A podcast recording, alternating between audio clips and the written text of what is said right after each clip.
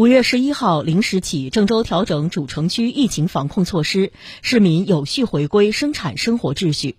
大家纷纷表示，郑州本次疫情防控政策果断坚决，取得了良好效果。在经开区一小区门口，记者看到小区居民该扫码的扫码，该测温的测温，居民进出井然有序。居民杨先生告诉记者，现在外出不用再拿出门卡，生活秩序正在逐步恢复。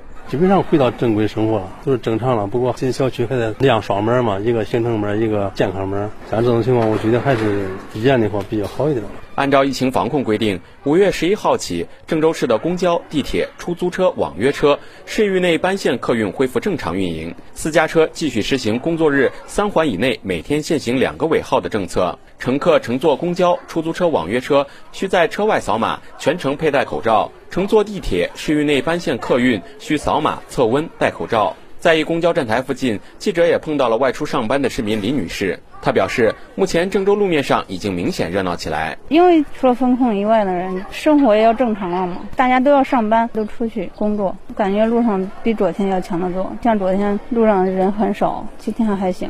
在采访中，不少市民也纷纷表示，郑州市出台的政策坚决果断，及时有效地排查出风险人群，保障了大家的生命健康，为政府政策进行点赞。这样降低风险，而且这样感染率也降低了，不在一块儿，不聚集，不是相对要好得多。虽然一时的对我们这个出行啊和工作有些影响，可是为了长远，为了大家的健康来说，这个政策我觉得是不错，真是很果断、很到位，比较及时的。